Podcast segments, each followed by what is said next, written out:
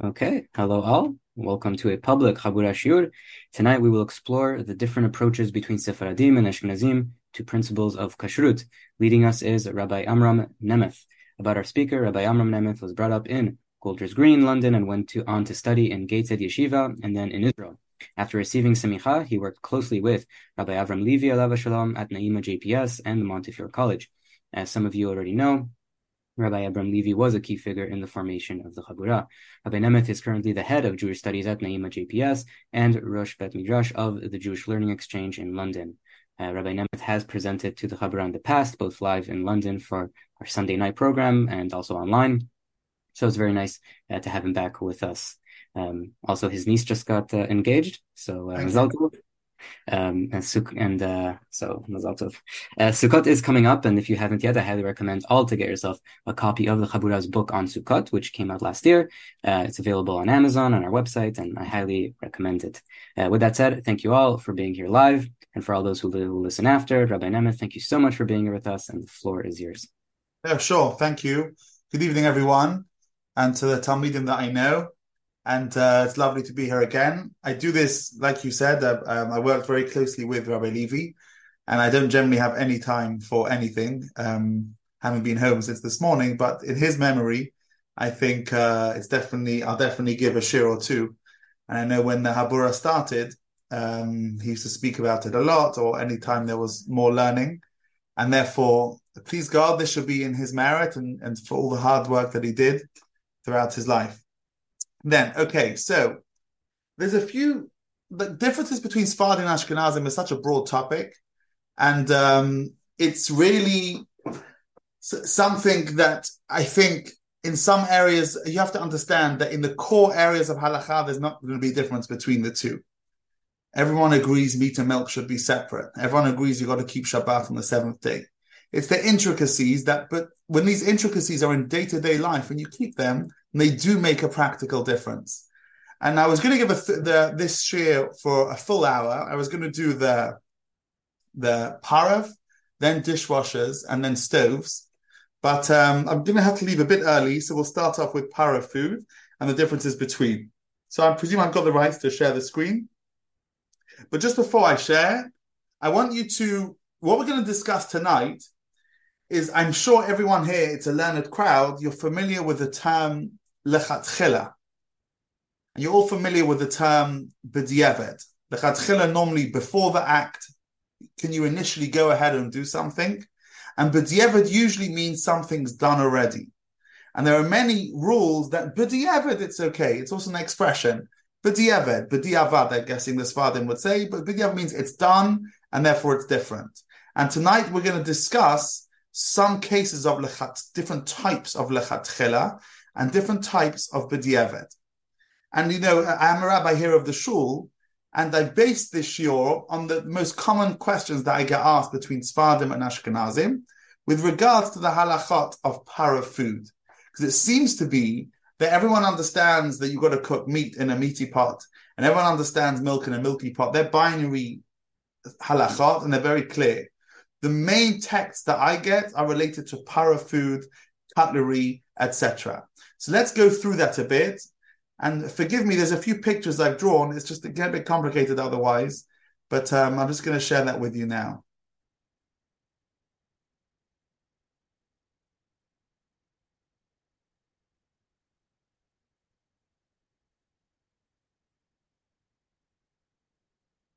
Okay. So I want you to look, if you look first, al scenario one. And that is, I'm cooking pasta in a meaty sauce and we'll mix it with cheese. That means you come home and you say to yourself, I'm going to take a meaty pot, and this is very common from the questions that I get asked, and you put loads of pasta in. But I'm not actually going to mix milk in this meaty pot. That's meat and milk on the fire. I'm knowledgeable enough, know not, I know not to do that. But I'm going to take para food and put it inside my meaty pot, a pasta, as para as you can get. And my intent is the picture on the right hand side to get to the pasta and cheese. And I'm allowed to do that, presumably. Am I? Or am I not? That's one scenario we're going to come back to. Number two, I'm cooking pasta in a meaty sauce to have as in, in a meaty pot, sorry, to have as spaghetti bolognese. Okay. Number three, in the same scenario, 2A, I have left over pasta and I would like to mix it with cheese. That's the most common question. You have pasta in the fridge and you cooked it originally to have it with bolognese, but you have leftovers. Can you mix it then with cheese afterwards? And finally, you have, I've already mixed pasta that was cooked in a meaty pot with milk. So you cooked it in this pot on the left and you already mixed it.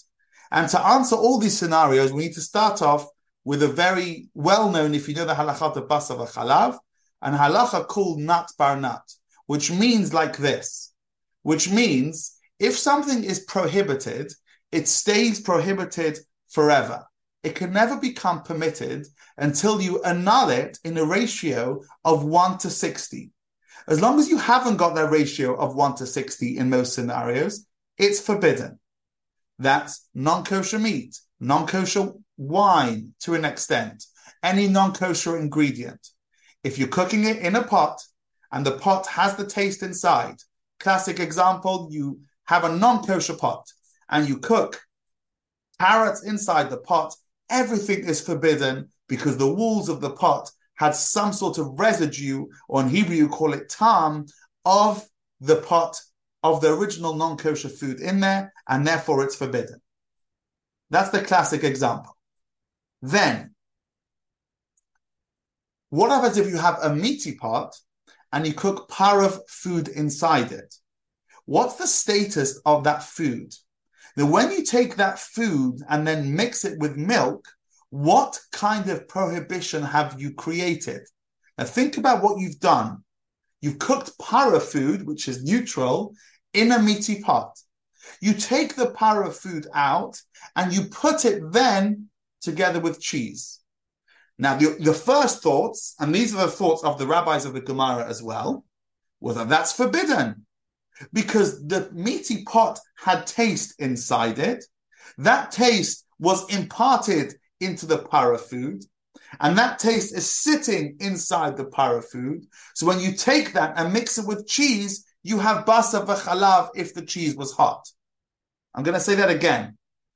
Presumably, and this is the view of the one of the rabbis of the Gemara, because the other view I think is novel, but it's still the halachic view, is if I cook parav in a meaty pot and the, the fire is on, and I take it and I put it inside, I take it out and I then put hot cheese all over it, everything is meat and milk because there was taste of meat lingering inside my carrot or pasta when I put them in the pot and I put them with cheese.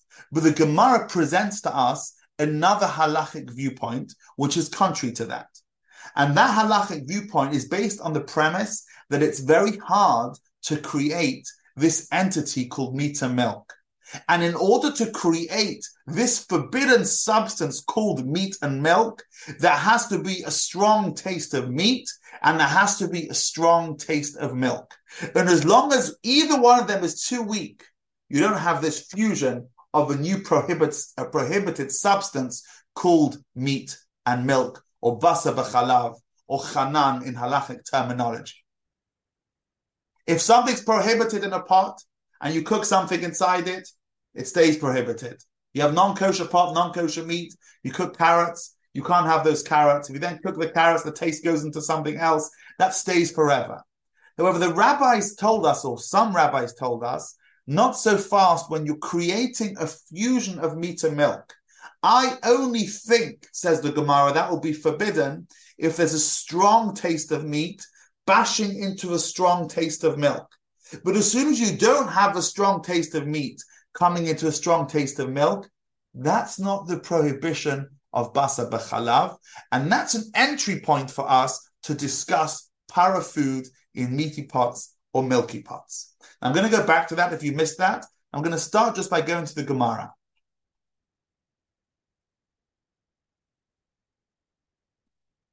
If, if you look at my where my um, arrow is, Itmar. It was Rav, stated. can you also can you zoom in a little bit? Yeah, I'm sure, sure. Um, do I? Let me think. Um, how do I zoom on here? One second. Yeah, I'll do it for you. I'll open it as a as a as a PDF. One second.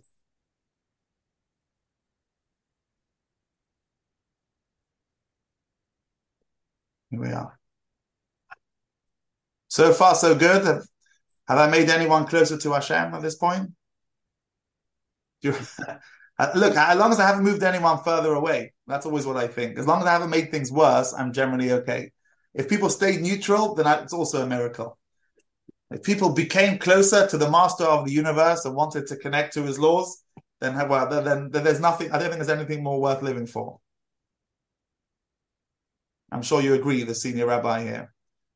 You don't look like a senior. You look too young to be a senior rabbi there. Senior rabbi's office, you know. I get to oh, I see. Fair enough. Okay, let's get this up, and here we go. Well, listen, you're a special guy for getting for doing all of this. So well done to you. Okay, I'm going to zoom in. Here we go. Now, this is your entry point, and, and, and the reason you think, well, do I not? Most people, as I see, don't know these, and most people that I've interacted with actually get shocked by all these halachot. They think every meaty part is always forbidden, and you can never mix anything. Itmar, it was stated, Dagim, I'm on the, the blue line of the first wide lines. Dagim sha'alu bik ara, fish that were put on a plate. Rav Amar, Rav says, Asur la'achlan bekutach, you cannot eat them with milky sauce. Or Shmuel Amar, and Shmuel says, Muta la'achlan bekutach. You can eat them with milk. They were on a meaty plate, they were on meaty utensils, and the argument is whether you if para food like fish is mixed with meaty utensils, can you then have that with a cheese sauce on top? This is not, we're not going to discuss now the prohibition, which some Sfardim are careful for, of fish and cheese. That's a very different discussion, but that's discussed here in the literature on these halachot. But that's not our point. And our point, we're focusing in on the parav fish, and they were cooked in a plate or a pot that had a meaty kind that was meaty, and you then want to mix it with milky sauce, similar to our picture of a pot, a meaty pot, eating then with cheese. It's para food, so cooking the pasta or the fish in this meaty pot was permitted. But my question is, can I mix it? Rav Ama Asor La'achlam Rav says you can't eat the two together. That's meat and milk whether rabbinical or Torah, whatever level it is. Or Shmuel Aman, Shmuel says, Mutala achlam bakutach. You can have it with milk. Kutach is milk. Again, Itmar, it was stated, Dagim sha'alu vikara. Fish that were cooked in, a, Rashi says, in the meaty plates. Rav Amarav says, Asur achlam bakutach. It's forbidden to have that with milk. Or Shmuel Amashmuel says, Mutala achlam bakutach. You can have them with milk. Rav Ama Asor, let's carry on. Rav says it's forbidden. Noten ta'am hu. It's given taste to the fish. The meaty taste has been imparted to the fish, and you can't therefore have it with milk. Or Shmuel Amar, and Shmuel says mutar, which is our halacha. We go with Shmuel. Noten tam, bar noten tam hu. It's too far away. It's a taste of a taste. It's too far away from the original source to create a fusion of meat and milk together. And this is our entry point into the world of parav food, cooked in meaty pots. I cook the fish in a meaty pot, and I shouldn't be able to have it with fish. Says Shmuel, of course you can have it with fish. Why? Because the taste that was imparted from the pot into the fish wasn't coming from the direct source and the original source. It came from a secondary place. and it came from a secondary place, it's so weak. I can't possibly tell you that that mixed with milk would create basa b'chalav. To create basa b'chalav, I need strong tastes. It's hard to create isor. We find very similar with Pesach as well for something to be created to be chametz. Something's always prohibited, it's always prohibited, it stays like that. But to create it, to fuse it together, the rabbis were conservative. They said, I don't know if something with such a weak taste, like taste coming out of a pot, which is the weakest kind of taste, it's forbidden. You couldn't put milk in this meaty pot, but if it's already in the fish, to go ahead and move it on, I don't mind so much about that. Shmuel Amar Mutar, Noten Tam Bar Noten Tam, which is in the, the abbreviation of that is it's not bar it's taste of taste and therefore it's permitted. Based on that, every time you cook any para food in a meaty pot, you should always be able to have it with milk. And the answer is, especially for Sfardim, many times you can. And even for Ashkenazim, but much of this is permitted. And much of, oh my gosh, I've cooked it in a meaty pot, can I have it? I've mixed it already. Much, as we'll see, is completely permitted. The Ramah is more careful than the Shulchan Aruch, and there's an argument which we'll get to briefly in the end of the way the Shach understands what the Sfardim should do, and the way Rebbe Ovadia and some of the Sfardim understand as well. Obviously, not arguing with the Shach, but bringing sources from the Bet Yosef to support him. So the moment you look at the Gemara and you see that Shmuel says that the fish that was put onto the meaty utensil and then mixed with milk is completely permitted. Because uh, what do you mean? There's taste of the meat lingering in this fish. That's weak, and it doesn't have enough power, says the Ran, to fuse it together to be basa b'chala. Now, I want you to notice a few nuances in the text over here, which are which inform the shul, the discussion in the Shulchan Aruch, but whether you can do this. Can you just be haphazard about your cooking as long as you're not mixing it directly with meat or milk? Can you just be easygoing with it? Look, Look at the words again. Itmar, it was stated, Dagim she'alu bekara. It doesn't say mutar levashel bekara shel basar. Fish that were put, that were raised, this happened. It's an expression of b'di'evet. This has happened. Fish came on to this plate. I didn't initially decide to use a meaty utensil in order to then mix this par of food with cheese.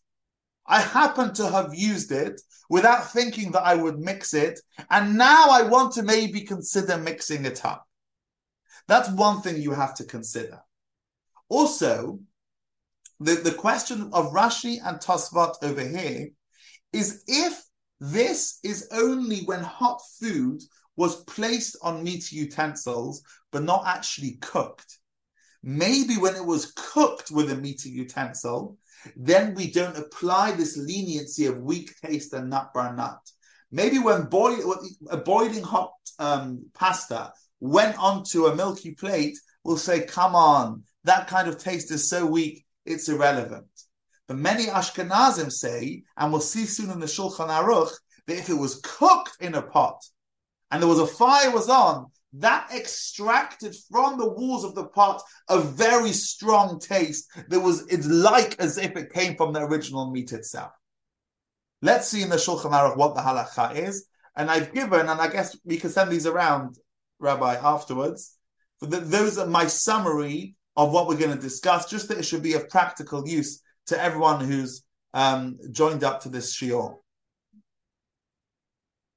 I'll go back to here, so one second.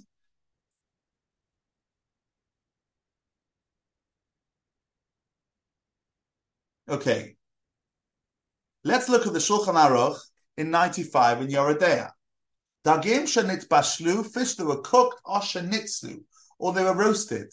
B'kdeira shel basar, in a meaty pot, rechutza yafeh, washed well, which is always for us nowadays. We have dishwashers and it's irrelevant, this.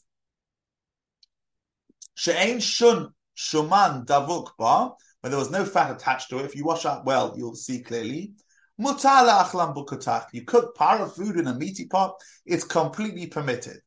Mishum tahaveh eh, not in tam bar not in tam. The taste extracted is too weak to make something prohibited.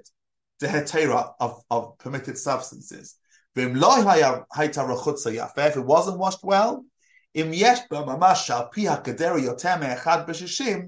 there's 1 to 60 ratio against it, but dug in with the fish, you cannot have it anymore with milk. The Shulchan Aruch says everything is permitted. There are some Sfardim that say that you can use pots haphazardly. It doesn't matter. As long as they're clean, you're not cooking milk. It seems to be, from my understanding, Rabbi Ovadia Yosef understands in the in the mind of the Shulchan Aruch and the Bet Yosef that it's completely permitted. You can cook para food in a meaty pot and have it afterwards with cheese. That is the classic understanding of nut bar nut. A pot is a weak taste, especially, I guess. No, yeah, a pot is a very weak taste, and it comes out. And if it's going into para food to say that then you take that food to mix it with cheese is prohibited, says Shmuel, and then says the Shulchan Aruch, that's too far. That would never create basava v'chalav. And if you'll see in my notes in the end, that's permitted. But the Ashkenazim, which which here, this that I'm highlighting now, is the Ramah, two from later. And the Ramah says, the V'yesh machmirim but sliya or bishal. There are Rishonim that Tosfot quoted that are careful if you cooked it on the fire. And they say if you use a meaty pot on the fire and that extracts some taste, that's even as much as the taste was coming from the meat itself when it's strong, because the fire brought out the potency of the taste. Le'asor not in tam, but not in tam. To forbid it. V'haminhag le'asor lachat And our custom is to forbid if you can. Just one second.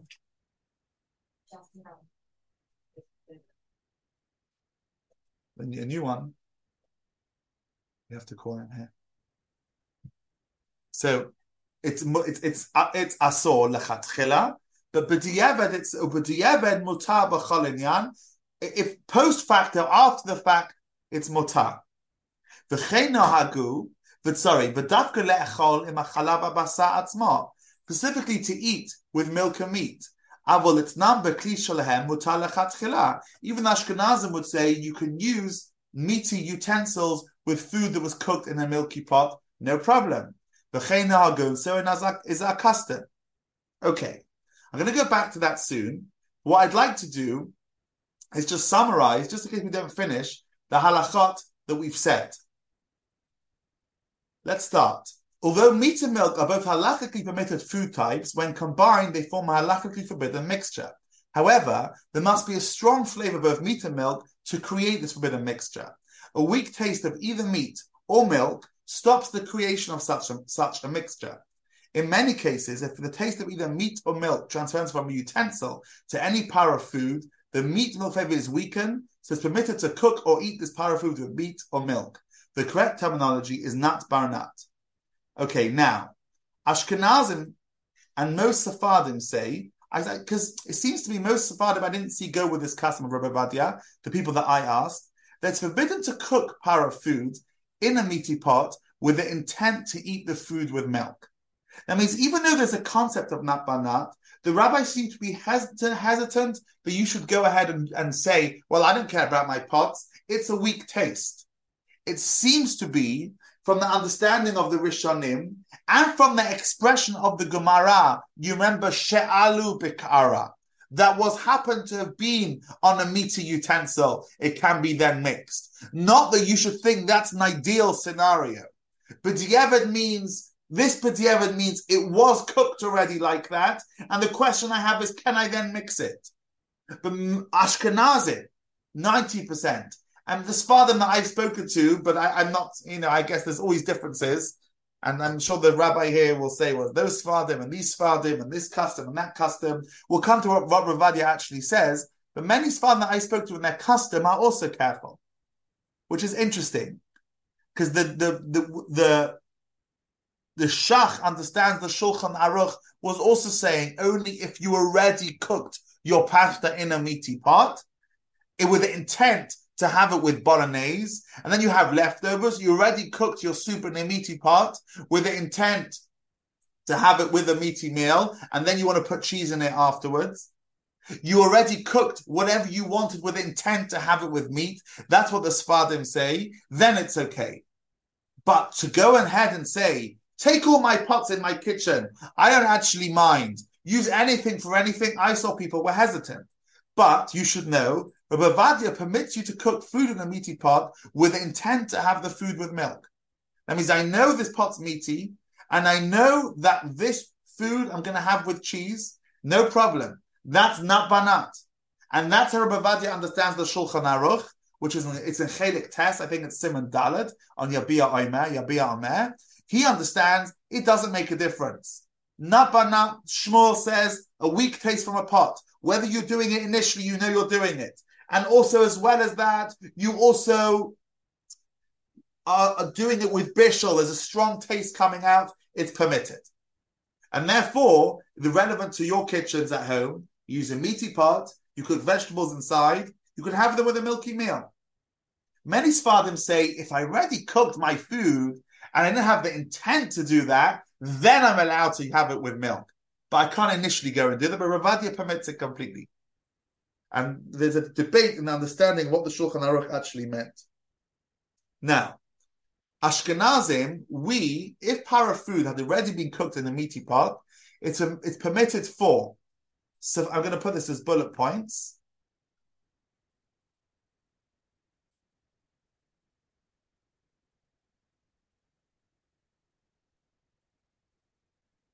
Sfardim to have the para food together with cheese.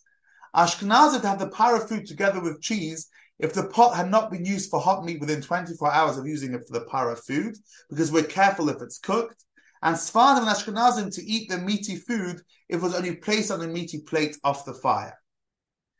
What we have now is a difference between Ashkenazim and Sfardim with para food. When you use a meaty pot, then Ashkenazim would say it was cooked together with the pasta was cooked in a meaty pot. I'm not going to mix that with cheese. But B'diavad, if you did mix it with cheese and you already, because you didn't realize, that's permitted. It's not banat. We just want you to keep away from that.